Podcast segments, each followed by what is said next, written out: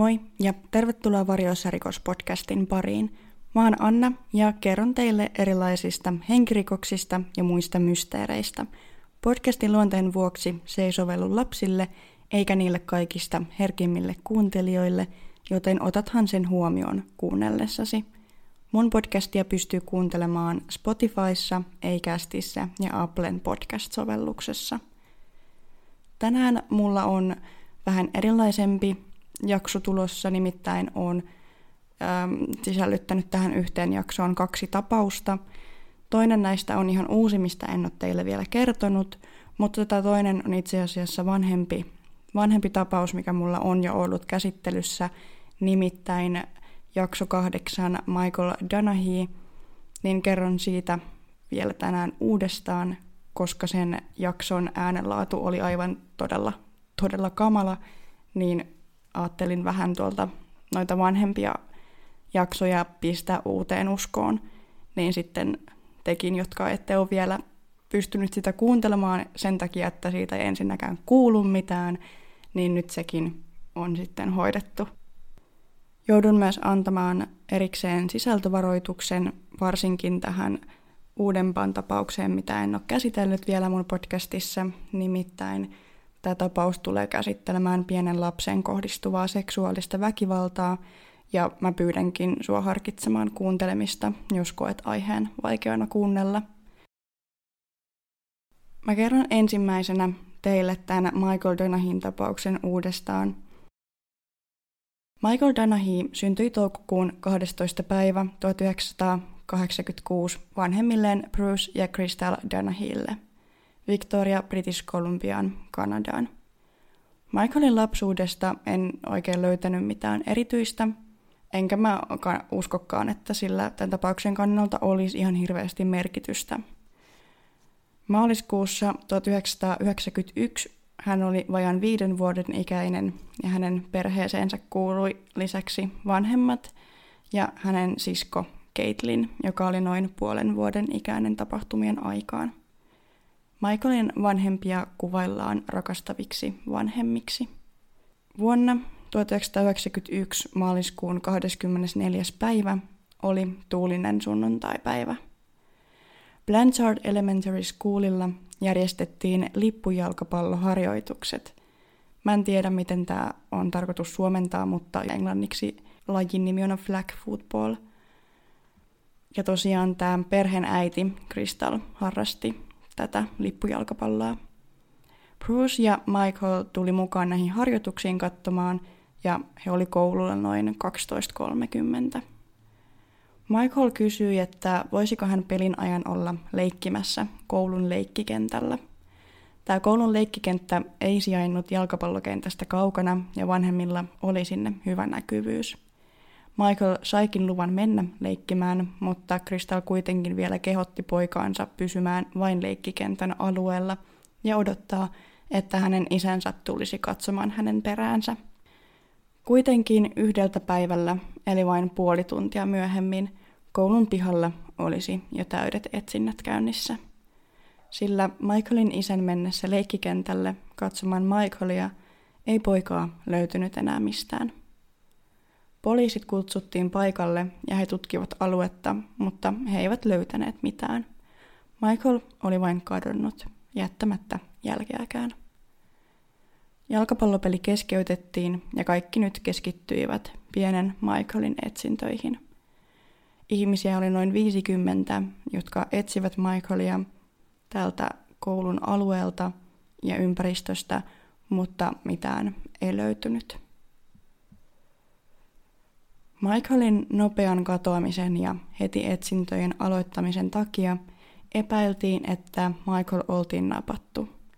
Jos Michael olisi vain eksynyt alueella tai harhaillut jonnekin kauemmas, niin ei niin nopeassa ajassa poika olisi kerennyt niin kauas, ettei häntä olisi näistä etsinnöistä löydetty. Joten olisi ollut todennäköistä, että tässä tapauksessa hänet oltaisiin löydetty aika nopeasti. Michaelin katoamisesta puhuttiin heti alkuun todella paljon ja poliisit saivat vihjeitä jopa noin sata per tunti. Ihmiset kertoivat nähneensä pojan täällä Kanadassa, mutta näköhavaintoja tuli myös kauempaa, jopa New Yorkista. Ensimmäinen varteen otettava vihje oli näköhavainto noin 40-50-vuotiaasta miehestä, jonka nähtiin ajelevan ruskeaa pakettiautoa yksin leikkikentän läheisyydessä Michaelin katoamisen aikaan. Poliisit kutsuivat kaikki jalkapallopelissä olleet sekä Michaelin vanhemmat koulun pihalle ja he kävivät tarkasti sen puolen tunnin aikana tapahtuneet asiat saadakseen paremman käsityksen tilanteesta. Ja mahdollisesti koitettiin katsoa, jos paikalle ilmestyisi joku, joka vaikuttaisi epäilyttävältä.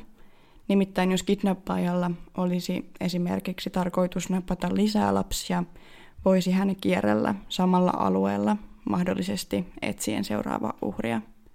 Kuitenkaan tämän puolen tunnin aikana paikalle ei saapunut ulkopuolisia tai muutenkaan ei tapahtunut mitään, joka olisi edistänyt tutkintaa. Alue, jossa perhe ylipäätään asui, oli erittäin perheystävällistä seutua.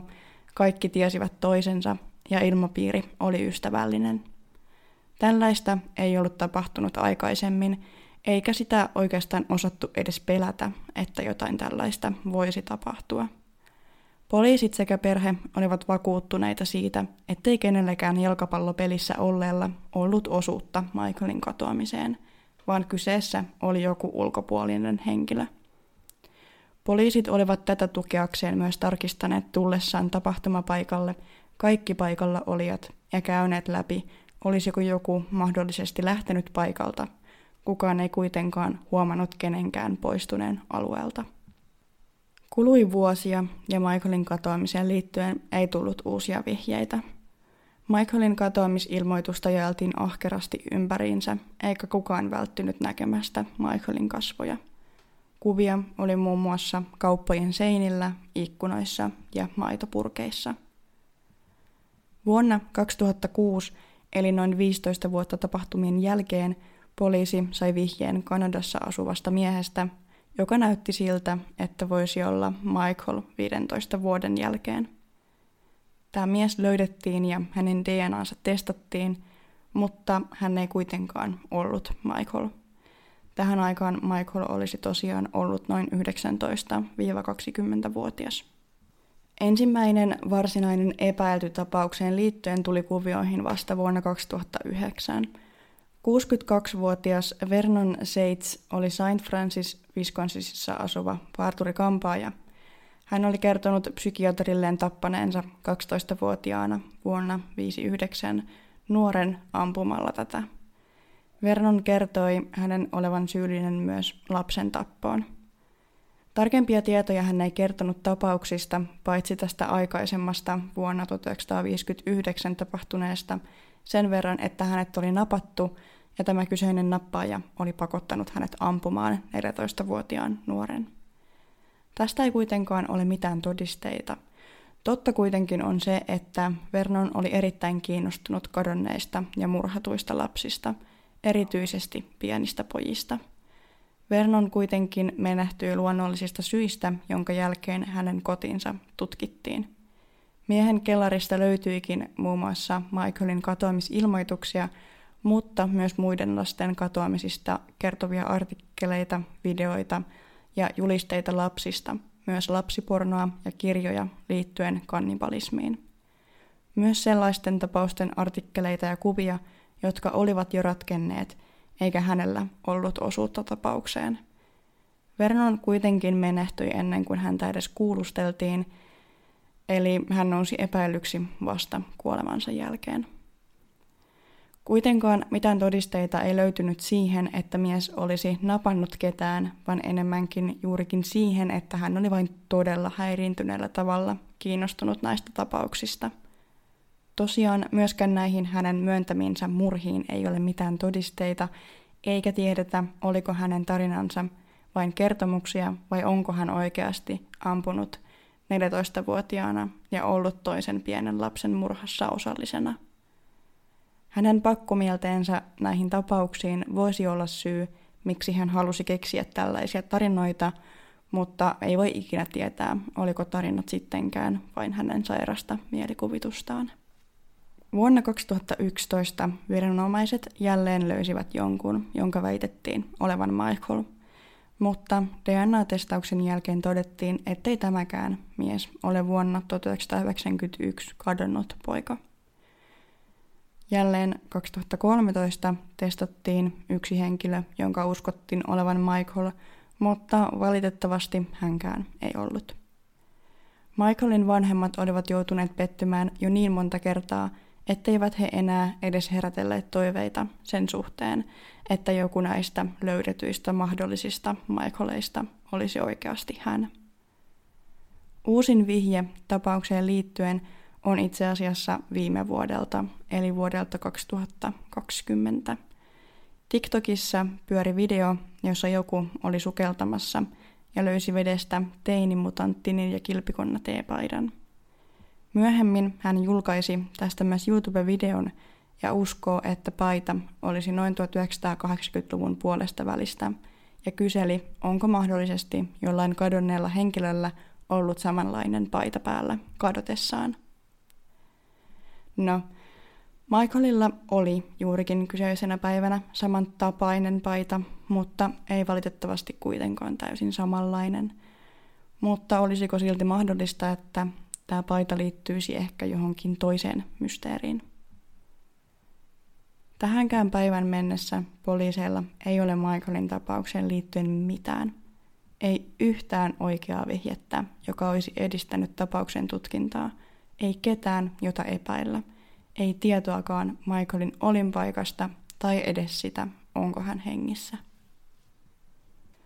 Michaelin nuorempi sisko oli niin pieni vielä veljensä kadotessa, niin ei hän muista veljestä oikein mitään. Hän kyllä tiedosti, että hänellä oli isoveli, mutta esimerkiksi aloittaessaan koulun häneltä kyseltiin kovasti Michaelista.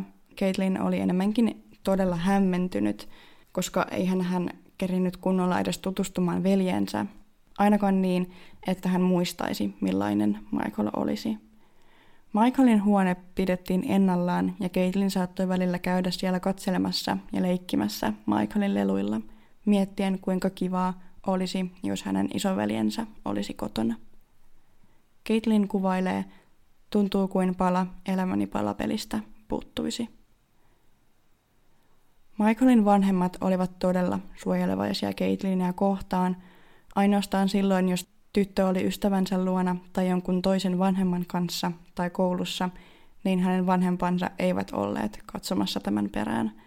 Muuten he eivät päästäneet Caitlinia ikinä minnekään yksin.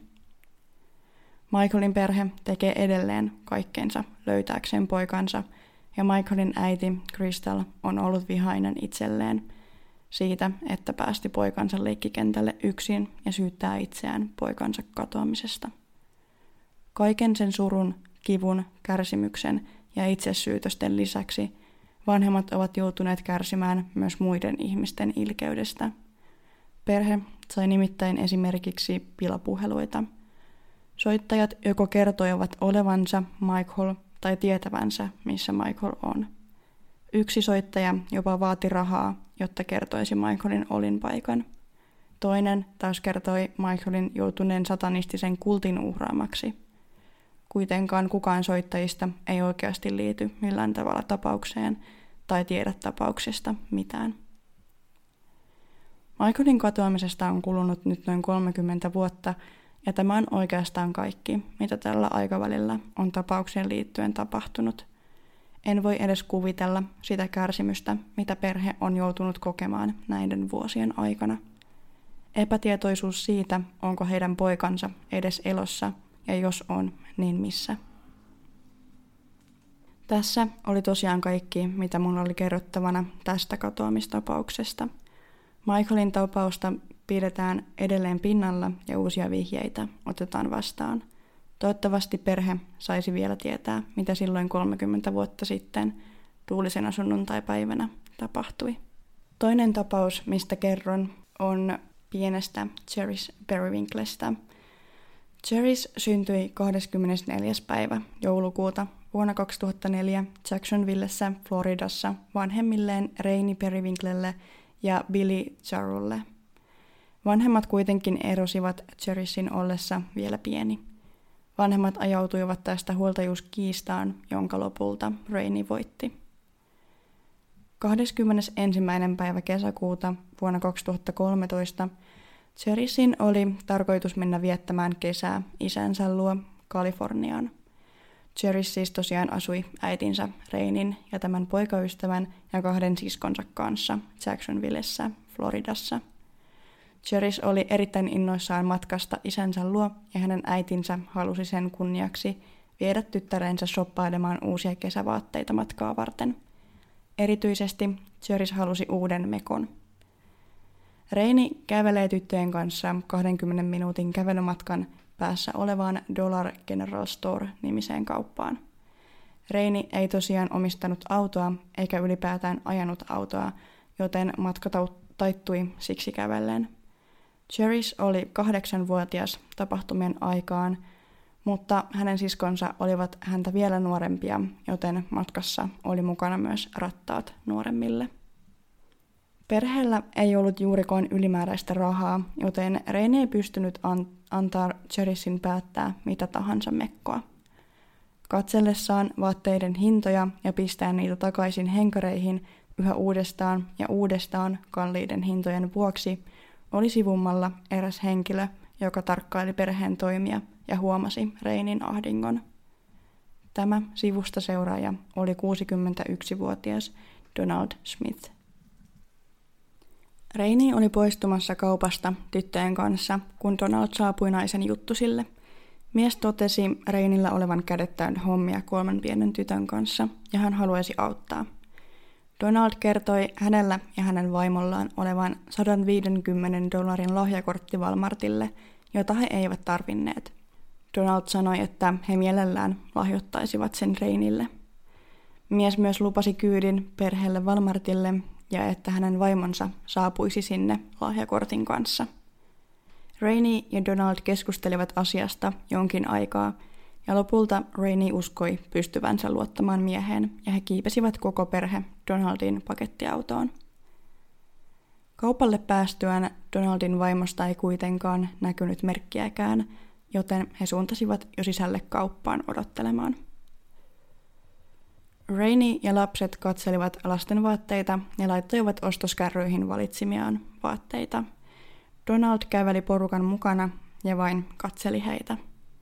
Miehen vaimosta ei oltu kuultu vieläkään mitään. Kello oli jo sen verran, että kaupassa kuulutettiin sen sulkeutuvan pian. Donald ehdotti, että hän voisi Cherisin kanssa käydä Walmartin sisällä sijaitsevassa McDonaldsissa hakemassa heille hampurilaiset – sillä koko porukka alkoi jo olla vähän nälissään. Rainy ajatteli tämän olevan okei, okay, sillä tämä mäkkäri sijaitsi kuitenkin samassa rakennuksessa, ja hän sitten päästi tyttärensä miehen matkaan. Rainy jatkoi kahden lapsensa kanssa vaatteiden katselua, mutta pian hän alkoi huolestumaan, kun Jerissistä ja miehestä ei kuulunut 20 minuuttiin. Rainy oli nyt kahden lapsensa kanssa – yksin ostoskärryjen kanssa, ilman lahjakorttia, ilman Donaldia ja hänen vanhinta tytärtään. Myöskään Donaldin vaimo ei milloinkaan saapunut paikalle ja kauppa oli sulkeutumassa. Rainy lähti etsimään heitä mäkkäristä ja parkkipaikalta, mutta heistä ei näkynyt merkkiäkään. Etsittyään kaikkialta Rainy soitti hätänumeroon ja ilmoitti hänen lapsensa kadonneen tuntemattoman miehen matkaan – ei kauaakaan, kun poliisit saapuivat paikalle ja Jerisistä tehtiin Amber Alert. Amber Alert on tällainen etsintäkuulutus, joka annetaan heti lapsen kadotessa niin kaikkiin medioihin. Hälytys sai alkunsa vuonna 1996, kun teksasilainen 9-vuotias Amber Hagerman kidnappattiin ja myöhemmin murhattiin. Jos tämä tapaus kiinnostaa, niin siitä on muun muassa Jäljellä podcast tehnyt jakson ja suosittelen lämpimästi sen kuuntelemista. Poliisit kyselivät tuntomerkkejä tästä miehestä, mutta Rainy ei osannut sanoa juurikaan muuta kuin että hänellä oli valkoiset lyhyet hiukset ja hän ajoi valkoista pakettiautoa. Rainy ei tosiaan tiennyt, että Donald Smith oli seksuaalirikollinen, joka oltiin vapautettu vankilasta vain kolme viikkoa sitten – ja nyt tällä miehellä oli hänen kahdeksanvuotias tyttärensä.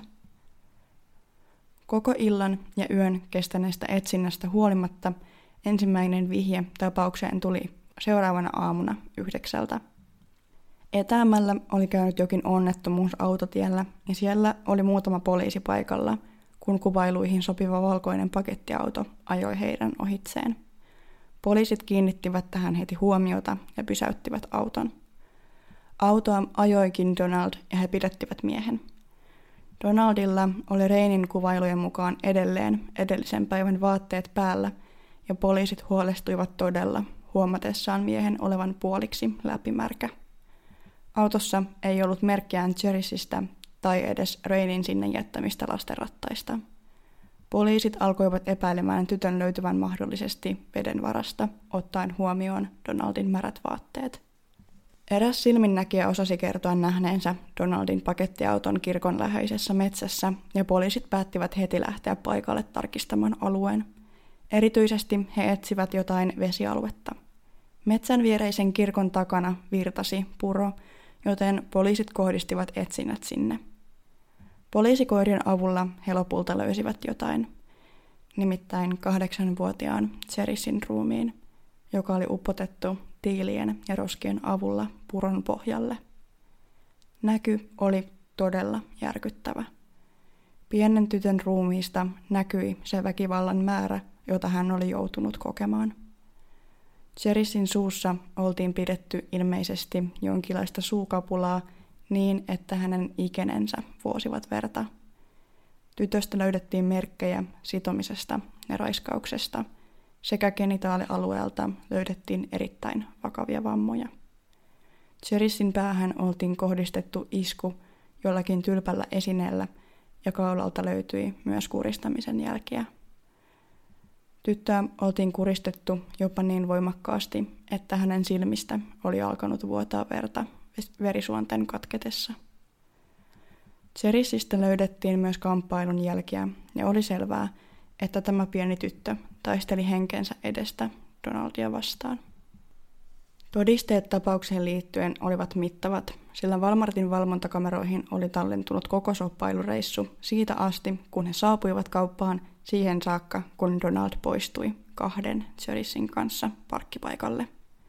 Donaldin vaatteet olivat märät sekä silminnäkijän vihjeen avulla Donaldin pakettiauto oli nähty aivan kyseisen puron vieressä, josta Cherish löydettiin.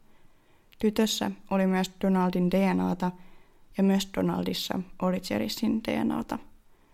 Donald tiesi tilanteen erittäin hyvin eikä edes yrittänyt saada itselleen minkäänlaista puolustusta oikeudenkäyntiin, ja valamiehistön kesti vain 15 minuuttia – että Donald tuomittiin syylliseksi Cherishin murhaan, kidnappaamiseen ja seksuaaliseen hyväksikäyttöön. Lisäksi oikeudessa esitetyt kuvat Cherishin ruumiista järkyttivät kaikkia niin, ettei kyyneliltä vältytty. Tuomioksi Donald sai kuolemantuomion. Donald ei juuri itse puhunut juuri lainkaan missään kohtaa tapauksen tutkintaa, mutta vankilassa hän oli kuitenkin kertonut äidilleen vähän erilaisen tarinan. Donald väitti Cherishin itse seuranneen miestä tämän pakettiautoon, eikä hän sen jälkeen pystynyt enää pysäyttämään itseään. Rainey kertoo, että hänellä oli Donaldista lähes koko ajan huonot vipat. Kuitenkin tämän tarjous lahjakortista sattui aivan liian hyvään kohtaan Reinin stressatessa ensinnäkin kolmen lapsen vahtimisesta kaupassa ja vielä rahasta, jota hänellä ei ollut. Raini ajatteli Valmarta-reissun olevan sen arvoinen, että viettäisi hetken ajastaan tämän erikoisen miehen kanssa. Lisäksi Donaldin väite siitä, että hänen vaimonsa saapuisi pian perässä, lisäsi Reinin luottamusta mieheen, mutta vaimoa ei kuitenkaan milloinkaan saapunut paikalle, eikä Donaldilla ylipäätään ollut vaimoa. Lisäksi perhe oli jo kerran ollut Donaldin autossa, joten Cheris ilmeisesti koki auton turvalliseksi paikaksi, kun Donald pyysi tyttöä autoon.